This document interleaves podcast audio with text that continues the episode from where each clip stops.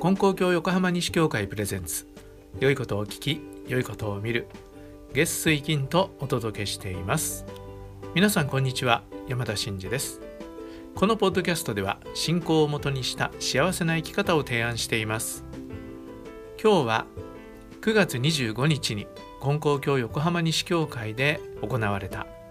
秋季例祭敬老感謝祭の後のお話をお届けします。今日のタイトルは自分は氷山の一角というお話です。それではどうぞお聞きください。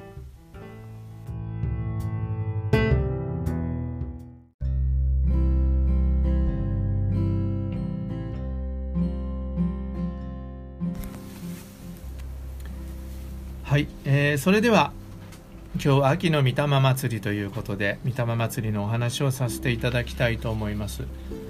えー、ちょうど先日ですね、えー、私の恩師の3年祭があってそれにお参りさせていただいてきました。3年祭っていうのは亡くなって3年目の御霊祭りですけど3年祭お参りしたんですね。でまあある教会の教会長先生ですけどでお参りがねたくさんになるのであの2回に分けてお祭りをされたんですね。で1回は、えー、信者さんだけのお参りでお祭りをしてで2回目は、え、先生方だけ。だからまあ来賓ですよね。来賓だけの、えー、お祭りをするということで2回に分けて2日に分けてお祭りをなさったんですね。それで私はまあ後の方先生方の方のお参りに、えー、お祭りにお参りさせていただいたんですけれどもその時に今のね教会長先生がこんなねエピソードを聞かせてくれたんですが、えー、今回のそのお祭りにまあね大勢の方に慕われた先生でしたしお付き合いも幅広い先生でしたからあのいろんなところからねお参りが来るということだったんですがその信者さんの日にあの北海道からお参りされるっていう方があったんですね。それで北海道からお参りされるつもりで先生もあ、ま、待ってたわけですけどそうしたら当日その方が来られなかったんです、まあ、北海道から来るっていうことだったのに来ないんで先生もちょっと心配なさってで電話をかけたらしいんですね、えー、お参りされるって言ってたけどどうされましたかって。でそしたらその方が「あら日にちを間違えました」って 言うんですね。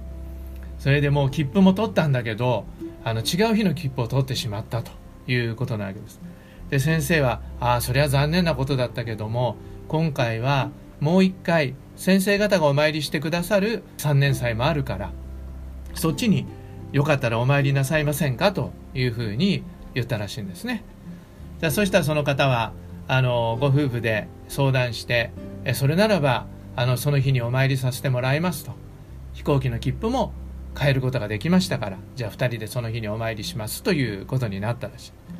でそしたらまた少ししてからその方から教会に電話がかかってきた。で先生実はあのカニをねいただいたんでカニをもらったんであのご霊前にお供えしたいんですけどよろしいでしょうか？で先生は「ああそれはありがたい。御霊様喜ばれますよ」って言ってしたらその信者さんが「それが先生50杯 50杯あるんです」って言われたそうなんですね。先生そんなたくさんと思わなかったら50杯。50杯もらったっていうのが僕にはちょっとよくわからないんですけどそういうご商売をねなさってる方なのか分かりませんがでそういうふうに言われてで先生もびっくりしたんだけどああと思ってそれありがたいってあのその来賓でね来る先生方お世話になった先生方まあいろんな先生方来られるけれどもちょうどその方たちに配れる数だっていうわけですよ。それでその時にその先生はああこれは亡くなった先生が先生方のために用意なさってるんだなというふうに思ったというそういう話だったんですね。でまあその話を紹介なさった後でその先生ね今の今の教会長先生が言われたんですね。でこのお祭り私準備をさせていただいてきたけれども私がしたのは2割ぐらいですあとの8割は亡くなった先生がしてくれましたっていうふうにね言われたんですね。ああそういうことなんだなと思って聞かせてもらいました。まあそのね、まあ、カニの話はもう面白くその先生話して聞かせてくれたわけでありますけど多分他のところでも一つ一つ御霊様がなさっているという実感がねあってそういうふうにおっしゃったんだと思うんですね。で僕なんかでもご用させていただいていてああ神様がご準備なさるなってお祭りのねことで思うことあります。御霊様がなさるなって思うこともあります。いや本当にねこのお祭りあの生きてる人間がしてると思うけどそうじゃなくって神様や御霊様がねしてくださってで私たちは喜んでねそこにお参りさせてもらっているというぐらいのことなんだなと思うんですね。でまあ私がしてるのは2割程度だって言われたけどもああそうだなと思いました。何でもね2割ぐらい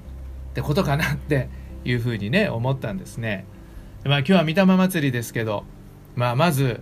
あのー、私たち命を頂いていることからすると私たちの命なんかはね2割どころか100%ご先祖様がくださったものですよね。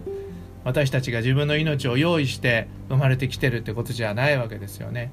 もうそりゃ、えー、親が産んでくれてでそのご先祖からその命っていうのはずっとつながってきていてで、まあ、それは元をたどれば天地の親神様になるわけですけれどももう本当に私たち命は100%、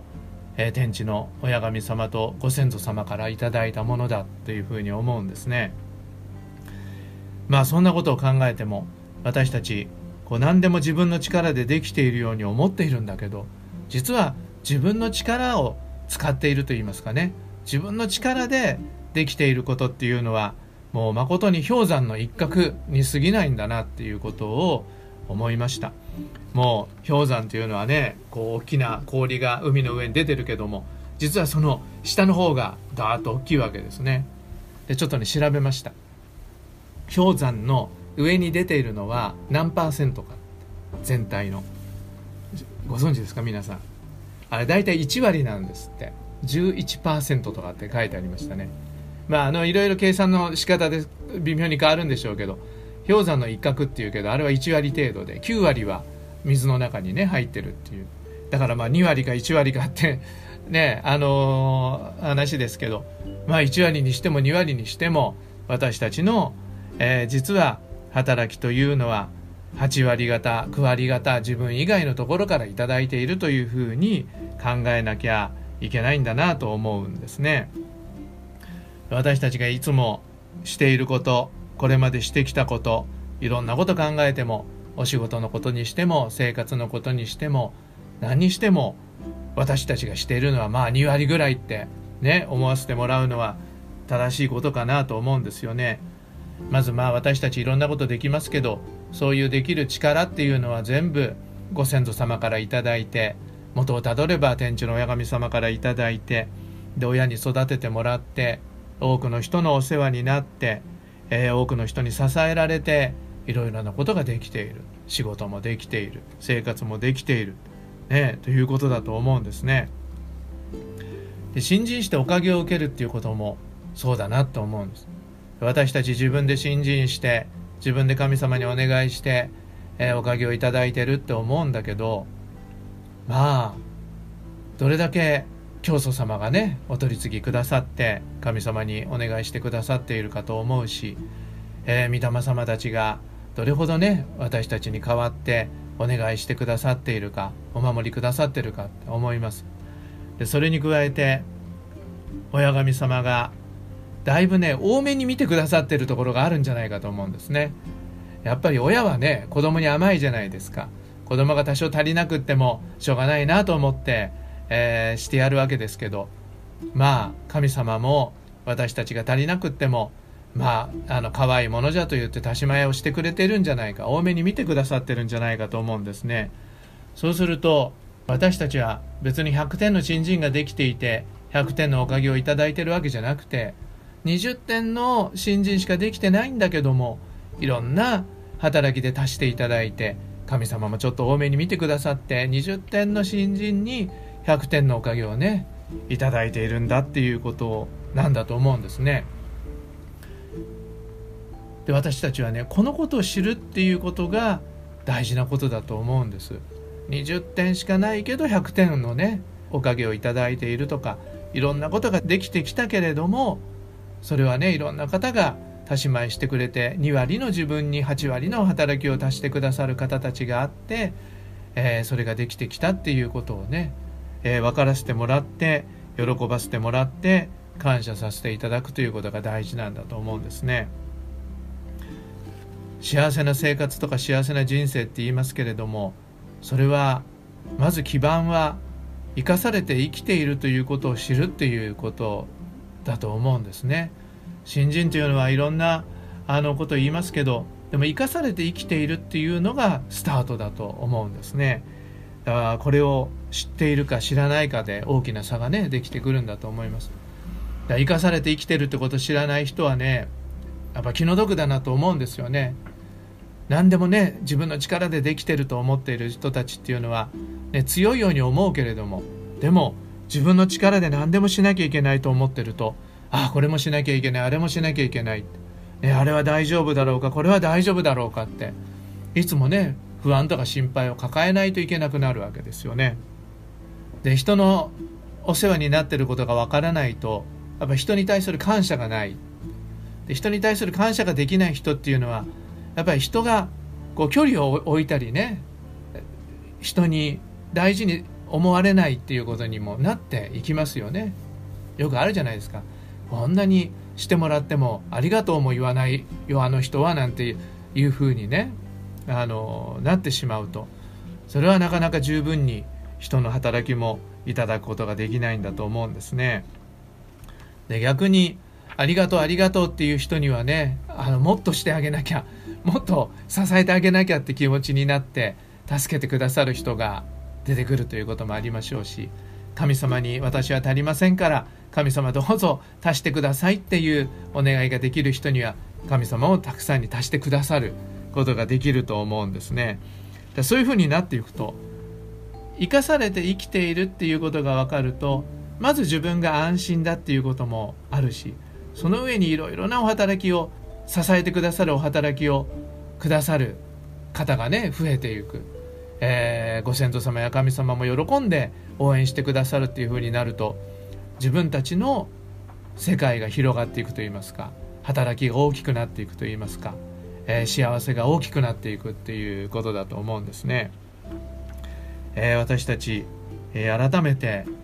その、まあ、2割ってね言いましたけど、まあ、本当のところ何パーセントなのかっていうのはね見えないことでありますけれどもでも少なくとも私たちの力っていうのは小さくっていろんな働きを足していただいて物事ができているんだということ今までこうして生きてくることができたんだということそしてその中で、えー、神様御霊様のねお働きもたくさんいただいているんだということを、えー、お礼を申し上げることができたらなと思いますし、えー、そういう私たちだという生かされて生きている私たちだということをまた今日のね御霊祭りをきっかけにして、えー、しっかりと、えー、分からせていただいてこれからのまた生活を進めていければいいなそうならせていただきたいなというようなことを、えー、思っております。えー、恩師の3年祭の時のお話から、えー、させていただきました。どうぞ皆さんも一層喜びの大きい生活を進めていただければありがたいと思います。はい、ありがとうございました。どうぞよろしくお願いいたします。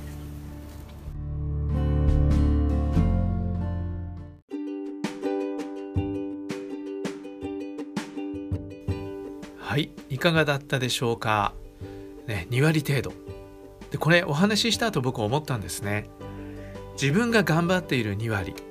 その2割が大きくなっていくと、10割も大きくなるわけですよね。だから2割を大きくしていく努力をしていくってことが大事だなと思うし、